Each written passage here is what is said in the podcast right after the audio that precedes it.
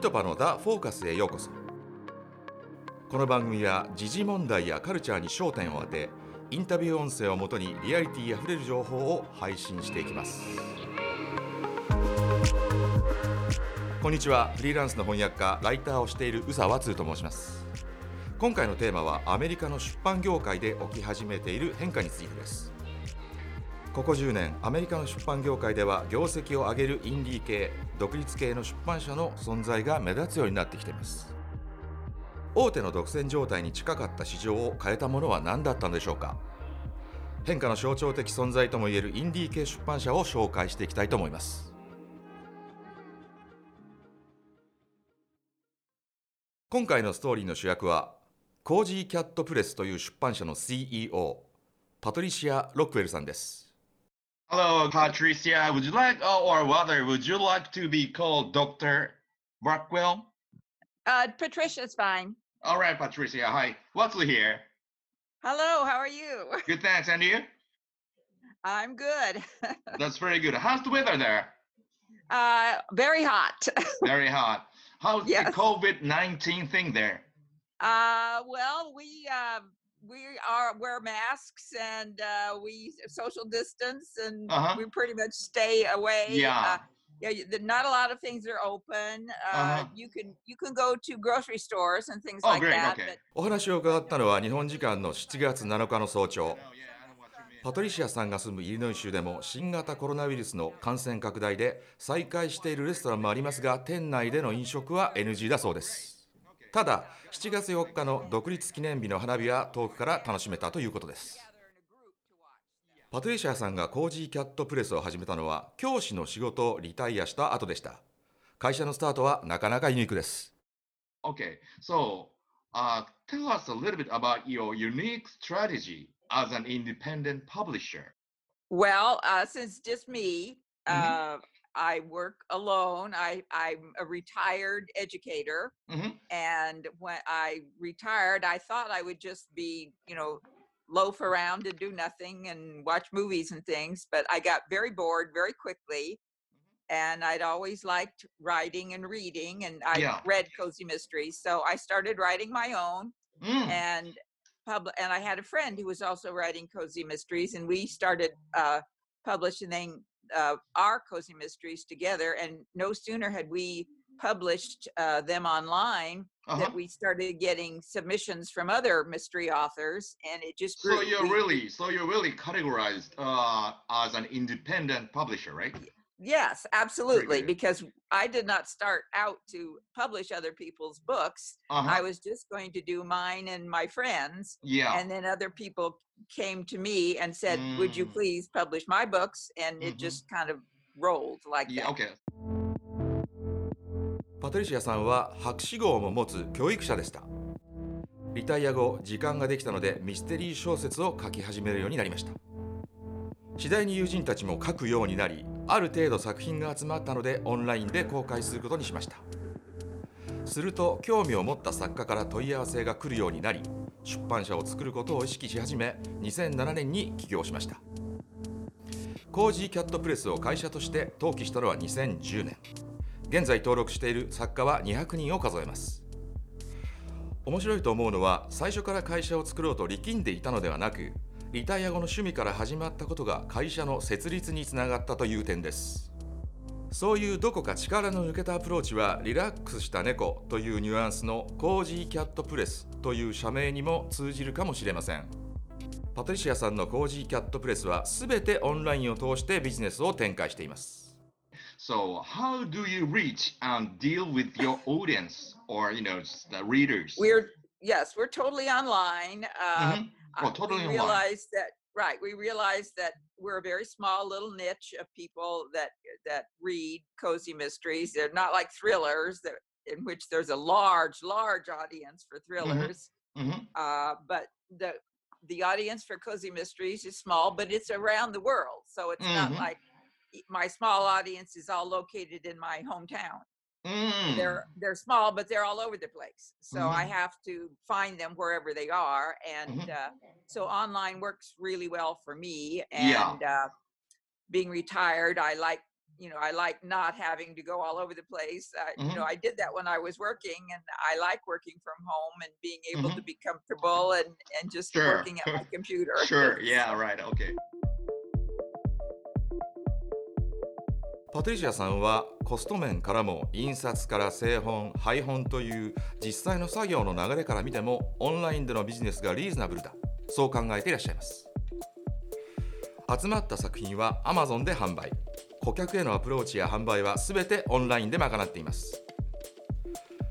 コージーなミステリーの読者は少ないけれども世界中にある程度の絶対数が存在するそうです。なのでオンラインが便利だそうです。そしてパトリシアさんはそもそも在宅の仕事が好きです。新型コロナについても在宅だから影響はないとお話になっていました。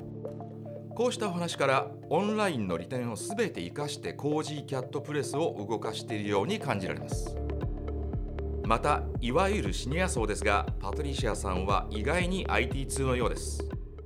Is it uh, available online or? Oh yeah, our all of our books are available uh, on Amazon, Uh-huh. and we have a website www.cozycatpress.com. Mhm. And we have a Facebook page. We have a YouTube channel with lots of uh, trailers for our Mhm. books.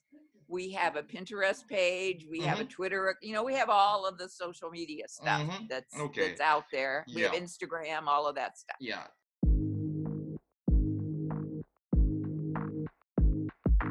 コージーキャットプレスのウェブサイトを最大限に活用することはもちろん Facebook や Twitter、Pinterest といった SNS も使ってアピール。YouTube には新刊紹介専門チャンネルを持つなど多方面で展開しています。コージーキャットプレスはオンラインでのビジネスに成功していると言えますが街中の本屋さんではどうなのか。パトリシアさんは複雑な思いを話してくれました。All right, talking about Amazon type of, you know, just the, those mass distributor distributors in the US. Right. You know, uh, I remember that you know that a lot of pop and mom stores, bookstores, Yeah. small bookstores went out of business because of borders I and you know, Barnes and novels and everything. And I- now it's their know what you're turn to be, you know, burn, uh, to be extinct or something like that. You know, just they go I out know. of business, right? I know I have really, really mixed feelings about yeah, that okay. because I, you know, I remember those bookstores. I remember going into many, and I still do, you know, and Yeah, love yeah. some of Yeah, that makes two of us, you know. Uh-huh. They have they have spirit and heart, Yeah. and I love them. Mm-hmm. Uh, but if it weren't for Amazon, my little company couldn't exist. That's right. かつてアメリカでは大型書店チェーンの郊外進出で地元の小さな本屋さんが潰れるということがよくありました。ところが今はそのチェーン店が Amazon に飲み込まれるという状況が生まれています。パトリシアさんは昔ながらの町の小さな本屋さんが大好きだと言います。Amazon は小売店に大きな影響をもたらしました。ただAmazon の存在なしにコージーキャットプレスを考えることはできないようです There is no way I could like you know, go to a local printer and then Mm. run a print run of 200 books and then manage to uh, get those books out to different bookstores Yeah. on my own without Mm-mm. what Amazon does for Mm. me. Mm. Uh, I mean, I could do that, but right now I wouldn't have what I have. I would Mhm. have me with Yeah. one book that Mhm. I got out to maybe 10 or 12 different bookstores in my area. Mm. I wouldn't have 50 authors. 例えば出版社が200冊の注文を受けたら自分たちで印刷所を抑え印刷しそれを製本しさらに配本までしなければいけません配本先の書店も決して少なくはありませんマンパワーが十分ではないインディー系出版社のコージーキャットプレスには大変な負担となりますしかし Amazon の流通システムを使えば効率は全く違います And then I would be involved with all the shipping. Mm. So every time, you know, a bookstore said, I need another 50 Mhm. titles, I'd have to go in and ship 50 titles to bookstore A, who is located somewhere. And they Mm. would order 50 titles, I'd send them. And then a year later, they'd say, Well, I only sold two. So here's 48 back, refund Mhm. all my money. And then Mm. I'd have to refund their money. And then I'd lose all of that money. So it's a huge, huge expense Mm. for an independent publisher to work with local booksellers who want to Mm. uh, buy books eh, on uh, you know on time uh, Mhm. and they want to order them Mhm. and then pay for them as they sell them which i understand because Yeah. it- they can't afford to pay Mhm. for a lot of books in advance Mhm. but on the other hand a small publisher can't afford to send a local bookstore 50 books Mhm. and which requires printing them Yeah. and then a year later have to take them all back and pay the bookstore back Mm-hmm. Mhm. it's i mean a big publisher can do things like that ここで日米の書籍の販売システムの違いに触れておきましょう 日本には書籍の再販売価格維持制度があります。この制度は出版社に販売価格を決定する権利を与えるもので同じ書籍は全国のどこでも同じ価格で買うことができます。しかし再販制度がないアメリカでは小売書店の間で価格競争が起きがちです。書店の絶対数が多い都市部では競争が激しくなり書籍の小売価格が低くなります。つまり再販制度がないアメリカのシステムは価格競争に勝ち目のない小さな書店にとって非常に不利なものといえます。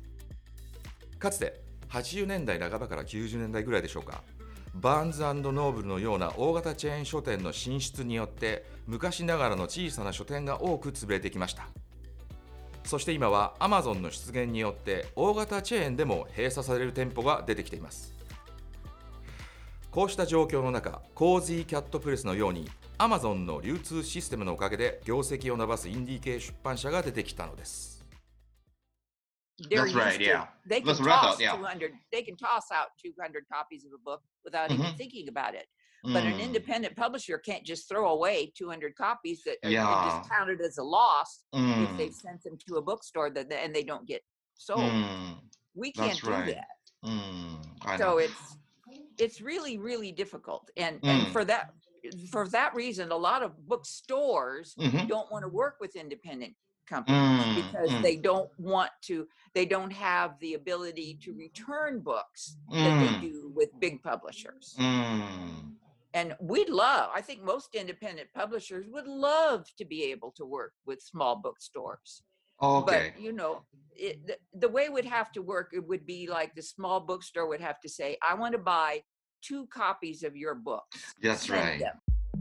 印刷から製本配本そして回収から返本に至るまでのプロセスはインディー系出版社にとってかなりの負担になりますパトリシアさんの使えるものを扱うという考え方はコージーキャットプレスが成長していく過程で身につけた SNS や YouTube 経由の展開とも無関係ではないでしょう。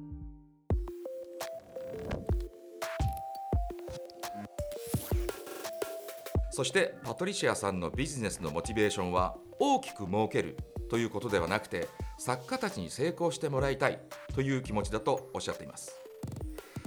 所属する作家を子供たちと形容するあたりからも書き手と出版社以上の緊密な親密な関係を築いていることが感じられます what I want to do, and I love working with authors, and I love helping to Mm. bring their Mm. their books to life and to Mhm. help them find a way. Because so oh, many great. of them, Yeah. yeah, they they've tried with with uh, traditional publishers, and they're they just have not been able to find a home Mm. for their books. And a Mm. lot of them don't have the ones Mm. that come to me don't have the uh, online experience or you know to publish their own books. So I Mm. help. I can do that for them. Mm. And so you're uh, kind of acting like an agent or yeah, I'm an agent. I'm Uh-huh. a mother. okay. I'm a, you're more like a mother, right? Okay. yeah, I'm their mother. I am- really am. I mean, Uh, these are my oh. children, and I Oh. think of them that way. They, Yeah, I'm it's a tough job, but somebody's gonna do it. Yeah, no, I, I want them to succeed. I want them. oh to, yeah, great. I want them to Oh. be as successful as the company is. I'm not there to try to make money off of them. I want them Mm. I, if I'm going to be successful, it's because they are going to be successful, and I Mhm. can't be successful unless they are successful. Mhm. So Oh, I look at it as a group. It's a group effort, and we have to Oh, work I guess together. that's the spirit of your company, Yeah. right? yeah, that Mm. really is. So Mm, パトリシアさんがコージーキャットプレスを運営する目的はお金稼ぎではなく子どもたちである作家たちのステージを提供するということでしょうか子どもたちの成功を自分の成功と感じるあたりは今でも先生の気持ちが抜けないのかもしれません。そして自分より年上の作家たちにもウェブの使い方などを教え世話を焼いているそうです。次回はもう一つのインディー系出版社を紹介しながらアメリカの出版業界の習慣についても触れていこうと思っています。今回はコージーキャットプレスのパトリシア・ロックウェルさんへのインタビューをお送りしました。お相手は宇佐和2でした。